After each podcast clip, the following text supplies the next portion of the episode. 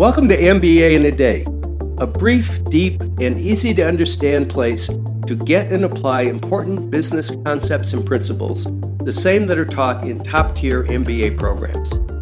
I'm Professor Stralser, and in the 25 years that I've been teaching in elite MBA programs, I've noticed how many doctors, attorneys, engineers, scientists, folks that are already well educated, already smart, but may not have had the kind of business training that they need to be successful in their business or practice. So, whether you're listening to this in your car, while commuting to or from work, on the beach, or just want to learn about business, let's get started with this episode's exploration of critical business concepts.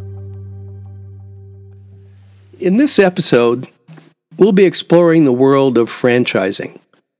Franchising is something that we see every day, and yet we don't think about it, especially if we're interested in being in business for ourselves and yet do not want to take on the risk of being an entrepreneur that's starting a business from scratch.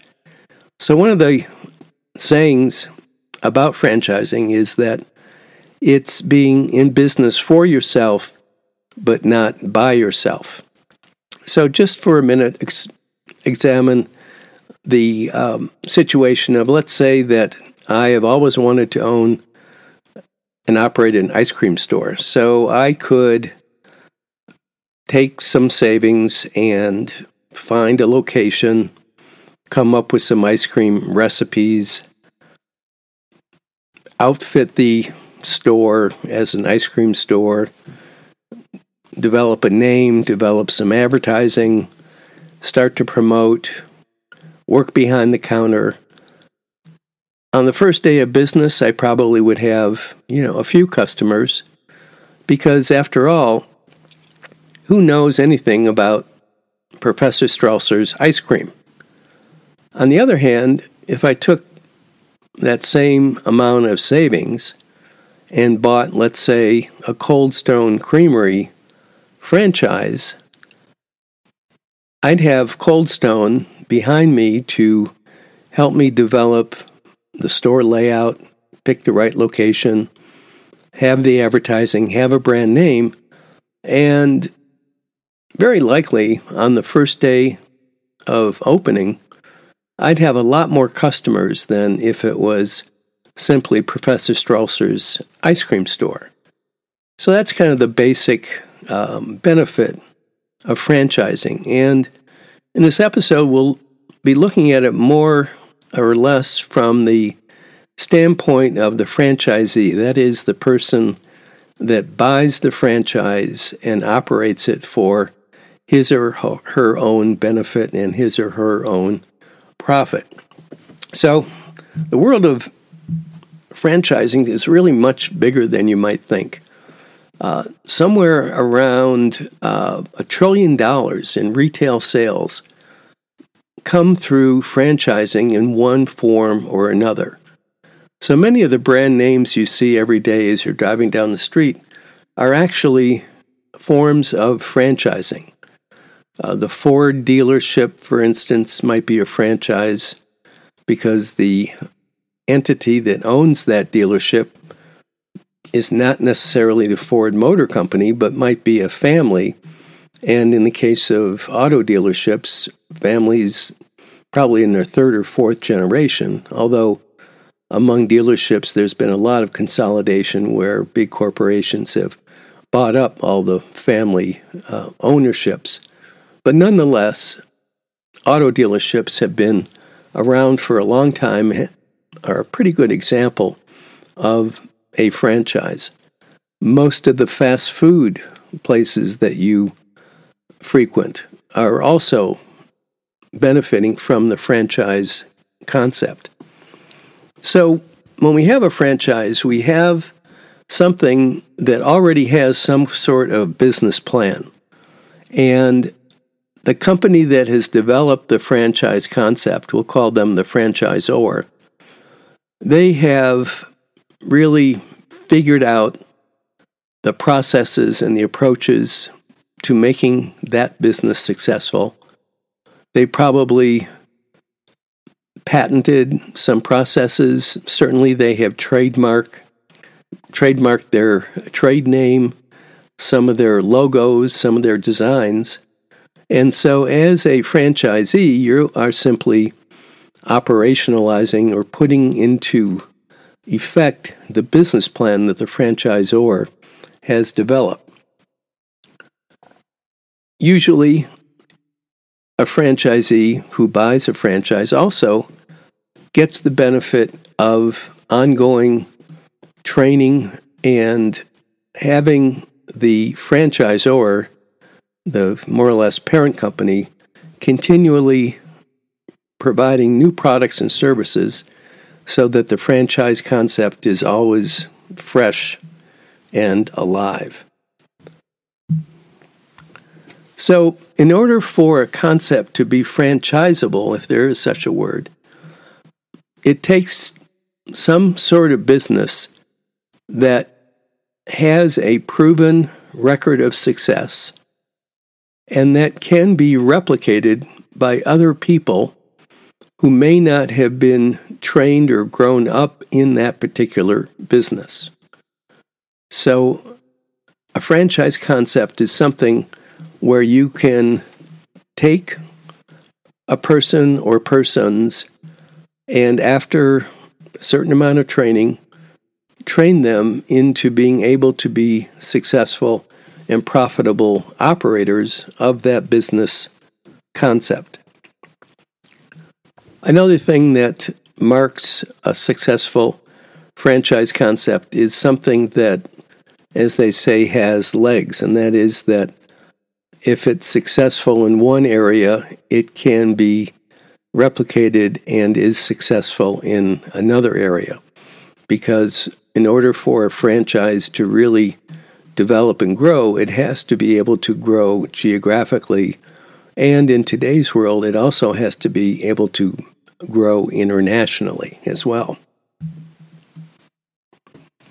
So, if you are a company that is interested in developing growth through selling your concept as a franchise to other people, you have to think about whether or not whatever it is that your business model is can be performed by other people.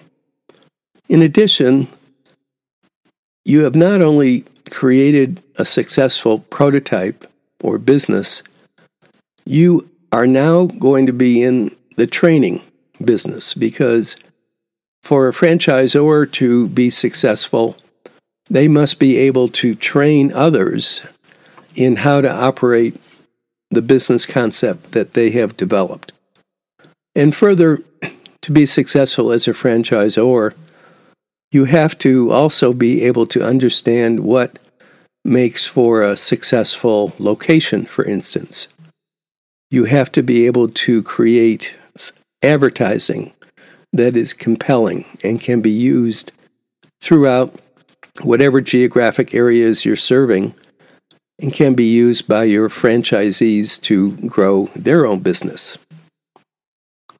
You also have to be able to show, as a franchisor, you have to be able to show franchisees that the business concept you developed is indeed profitable and has promise and is worthy of the franchisee investing their money in your concept. So, one of the paramount benefits to a company that utilizes the franchise concept to grow their business is that you are growing your business by finding other so called partners who are providing the growth capital needed to grow the business. So instead of growing the business by borrowing money or um, registering securities and making a public offering, you are growing your business by using the funds of your franchisees. And so it's much different than having simply managers managing your new units that you've opened, those new units that are being opened are being opened by people who are investors and who are, in a sense, partners of yours. So that provides certain benefits to you as the franchisor because the people who are partnering with you are very motivated um, because they have a lot of skin in the game. So you're not quite as worried that at nine o'clock in the morning, you know, some 14 year old is not going to show up to open up the store. Rather, you'll have most likely an adult with some capital who's invested that capital and will indeed not only be there at 9 o'clock, but will probably be there at 6 a.m. in order to get the store or whatever it is ready for opening. So, as a company interested in growing, franchising becomes a very attractive means of providing that growth opportunity. On the other hand, as a company, because you are growing through selling the prospect of your business to others, you also have a higher expectation by your franchisees of success. And the franchisee network can be very demanding upon the franchisor. And as franchise concepts become larger and larger and more complex, there is very often an accompanying amount of discord or unhappiness among the franchisee community. It's not to say that it's always a contentious kind of relationship, but as a franchise concept gets more and more complicated, the opportunities for disappointment and underperformance sometimes become problematic and consume a great deal of time on the part of the franchisor. So, when we look at franchising, there really are a couple different kinds of categories. One kind of franchising system is a, uh, a product distribution system. That's simply where the franchisee purchases in large quantity the products of a manufacturer, and then by virtue of an agreement as a dealer or a licensee, has certain rights to resell or to sell those products in a certain area. So when we use the car dealer example, if you have a Ford dealership, you are buying those cars directly from the Ford Motor Company and simply reselling the product as you receive it and are doing so under some sort of an agreement that covers a specific geographic area. More often, we have a business format kind of franchise where the franchisee actually produces or somehow makes or provides the services of the franchisor. So the franchisee is really involved in the method of whatever the product or service is and provides those products or services pursuant to an agreed upon format or formula consistent with the brand, consistent with the quality, and consistent with the values of the franchisor. And another form that is not seen quite as often is a conversion kind of franchise, and that is where, for instance, you might be driving along the street for years and seeing uh, Harry's hardware store, and then one day you drive by and it's now Harry's Ace Hardware store. And so, in that case, uh, Harry has obtained uh, some sort of franchise agreement uh, with Ace Hardware to carry mostly Ace, Ace Hardware products. Uh, you often see this also in hotels. So, you might see an independent mom and pop hotel and then you drive by and you see a sign that it's now a Holiday Inn Express or some other major brand in the hotel uh, industry. Furthermore, there are different arrangements that we can make between franchisee and franchisor. So, in some cases, the franchisor will be selling, you know, their franchises one or two at a time.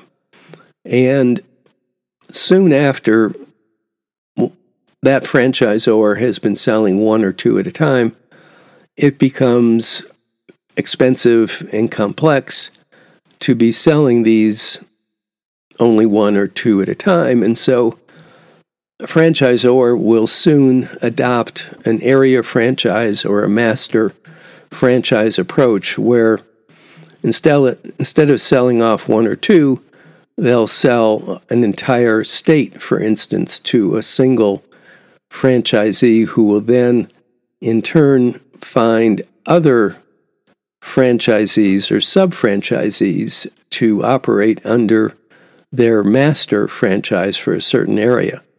And this master approach really uh, also comes into play in the uh, international scene where entire countries might be sold off to a single entity.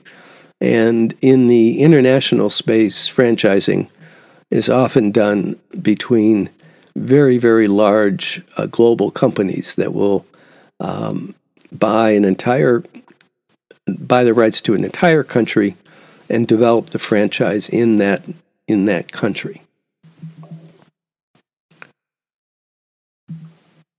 So let's take a look at the um, expectations that you should have if you become a franchisee. That is, if you want to have that ice cream store, you have some savings, you go to a franchisor and you buy that particular brand franchise.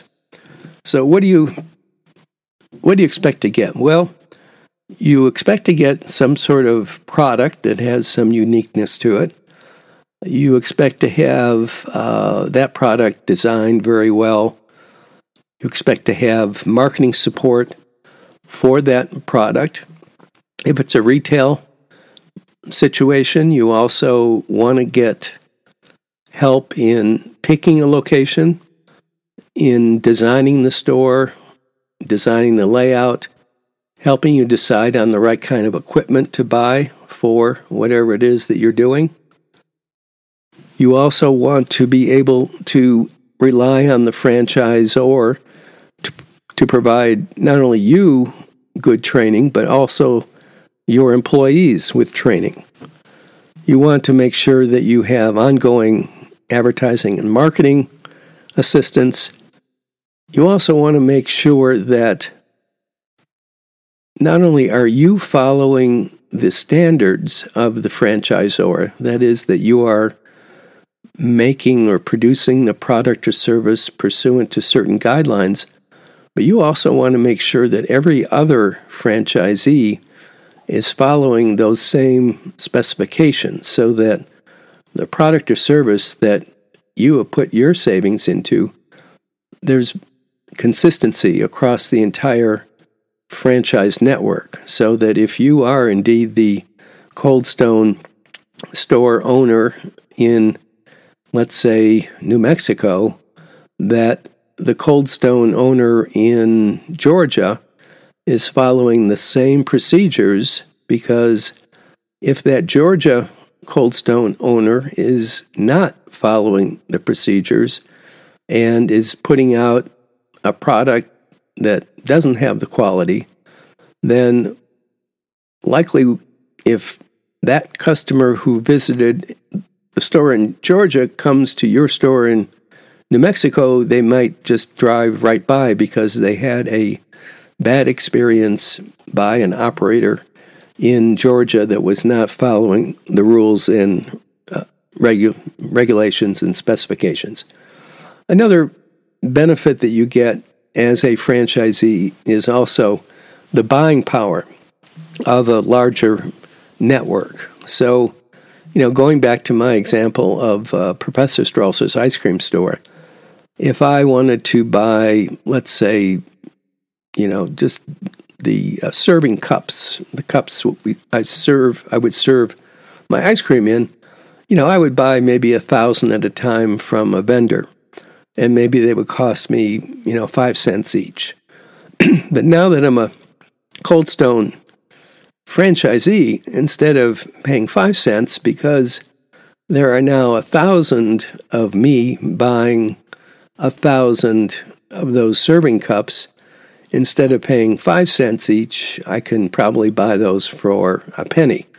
So there could be cost savings in terms of the raw materials and the supplies because of the volume purchasing available through a network like a franchise. So, in terms of weighing the you know the pros and cons of becoming a franchise, we have things that on the plus side are things like you know we get training, we have a brand name that's already been developed, we have a standardized product, we have procedures that we can follow. Very often there's national advertising that we can benefit from. We have uh, supply chain power. Generally, franchises are more successful than uh, simple one off startups. Uh, we have, depending on the agreement, some sort of uh, geographic um, protection, although the courts have been finding that uh, these have become less and less enforceable. And on the other hand, in terms of the negatives, if we have a franchise, we have a partner. Um, that partner is the franchisor who very often will be getting, or most often will be getting a, uh, a royalty from each sale that we make. And so we have to be more profitable because the margins are automatically more challenged by the fact that we have a royalty that comes usually right off the top, right off the top line revenue. We also have the constraint of having to conform exactly to the specifications of the franchisor. And so we, uh, if we are truly creative entrepreneurs, sometimes we feel like this can be constraining to us. For instance, let's say that I have opened up my Cold Stone franchise, and uh, after about a year or so, I find that almost every day somebody comes in and asks if we're selling if we sell hot dogs because we have a big office park right next door. And increasingly i'm getting requests for hot dogs and sandwiches and salads and so on.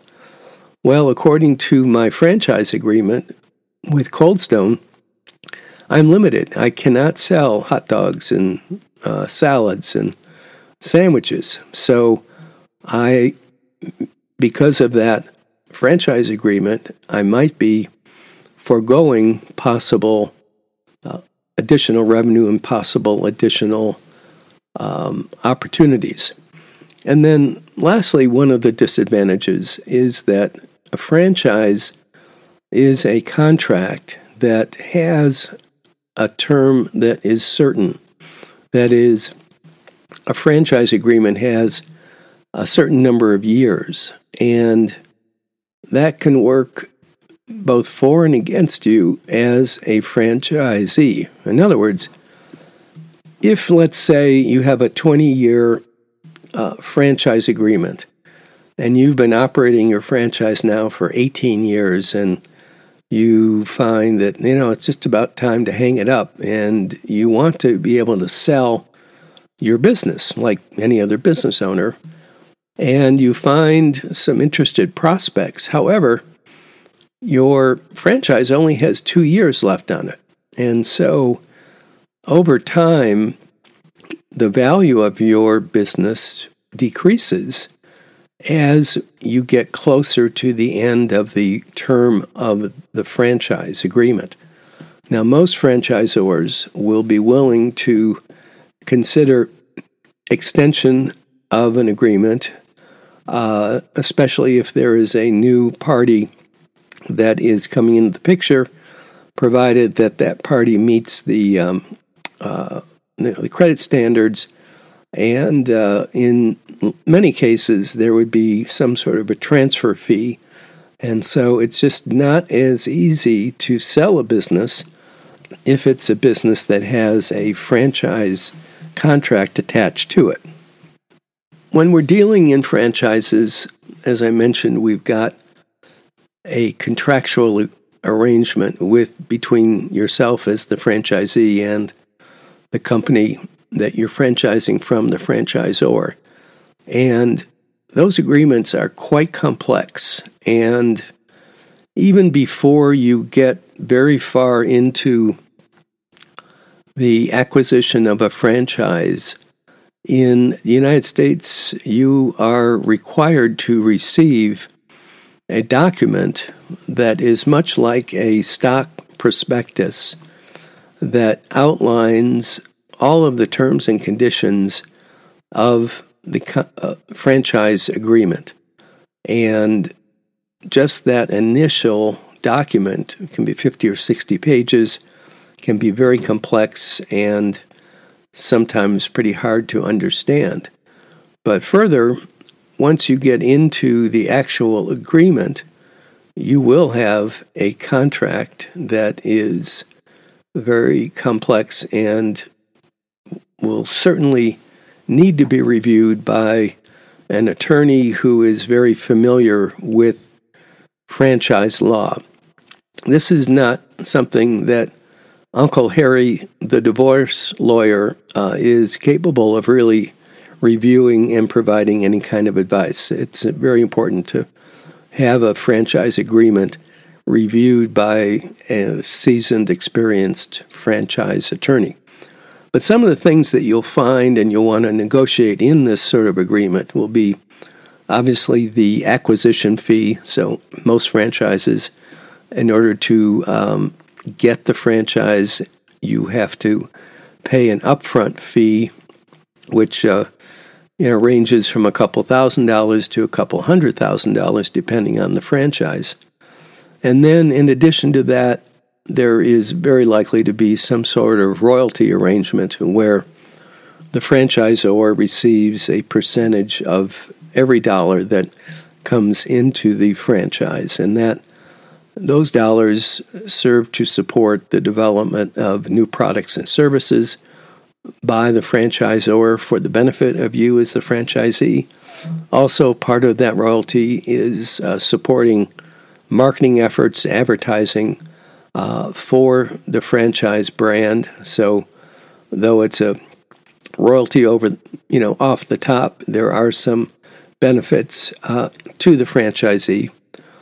Uh, another thing that will be part of your contract will be how does the franchisor maintain quality control over what it is that you are doing under that that agreement. So sometimes there'll be a mystery shopper that comes in to test the quality of the product or service. Sometimes you have to ship your product or service to a testing lab. Um, all kinds of ways to maintain the quality, which, after all, is important uh, in the grand scheme of things in the world of franchising. Generally, the um, franchise agreement will also stipulate the type of equipment that is required uh, if you're in the kind of franchise that you're going to be making something. Um, there will be location requirements. There may be some requirements in terms of uh, your store hours, because if you're a retail franchise, the franchisor wants to make sure that you're going to be open um, long enough to be able to first of all, be successful, but more importantly to them, be successful enough so that you're generating uh, a good stream of royalties. There's also be some sort of reporting requirement in today's world with electronic cash registers. Very often, the franchisee franchisor will automatically get uh, sales reports on a daily basis directly from your cash registers, and in some cases, um, they will even be sweeping their royalties off on a daily basis based on the uh, reports they get from your electronic point of sale uh, equipment. And then also in the contract will be some sort of provision for uh, how to settle disputes um, and whether that's arbitration or uh, in some cases there may be an internal board within the franchise network where uh, there is some sort of dispute resolution that uh, takes place within the uh, network of franchisees uh, that help settle these kinds of disagreements. So, in closing, let's um, let's think about what it will take, or what you need to think about if you are thinking about this as a uh, uh, a method uh, primarily from the standpoint of an owner uh, as to whether or not you know this is something that might be worthwhile or productive for you. So, for one thing, it's important to do a kind of a self evaluation. Uh, owning a franchise is a big commitment. Uh, it will require usually substantial investment on your part it also means that you have to be able to follow directions, be willing to adhere to what somebody else has already proven to be successful and uh, be a team player in the franchise network.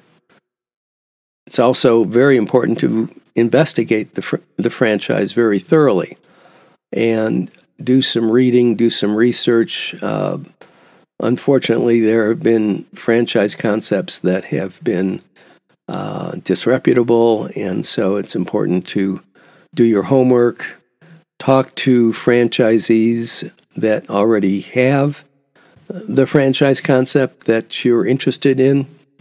Um, take a look at the overall industry that the franchise is in.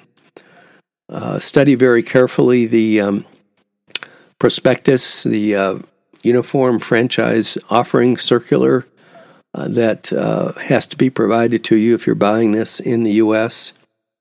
Um, and also seek uh, knowledgeable, experienced legal advice because you will be entering into a sometimes 20 year agreement that has some significant financial uh, impact, financial consequences and so it's really important to um, to get some good input, good advice. It's going to be well worth um, the legal fees that'll be involved because uh, making uh, the wrong decision in franchise in franchising can be very problematic. On the other hand, franchising becomes a very interesting, potentially profitable way to, as they say, be in business for yourself, but not by yourself.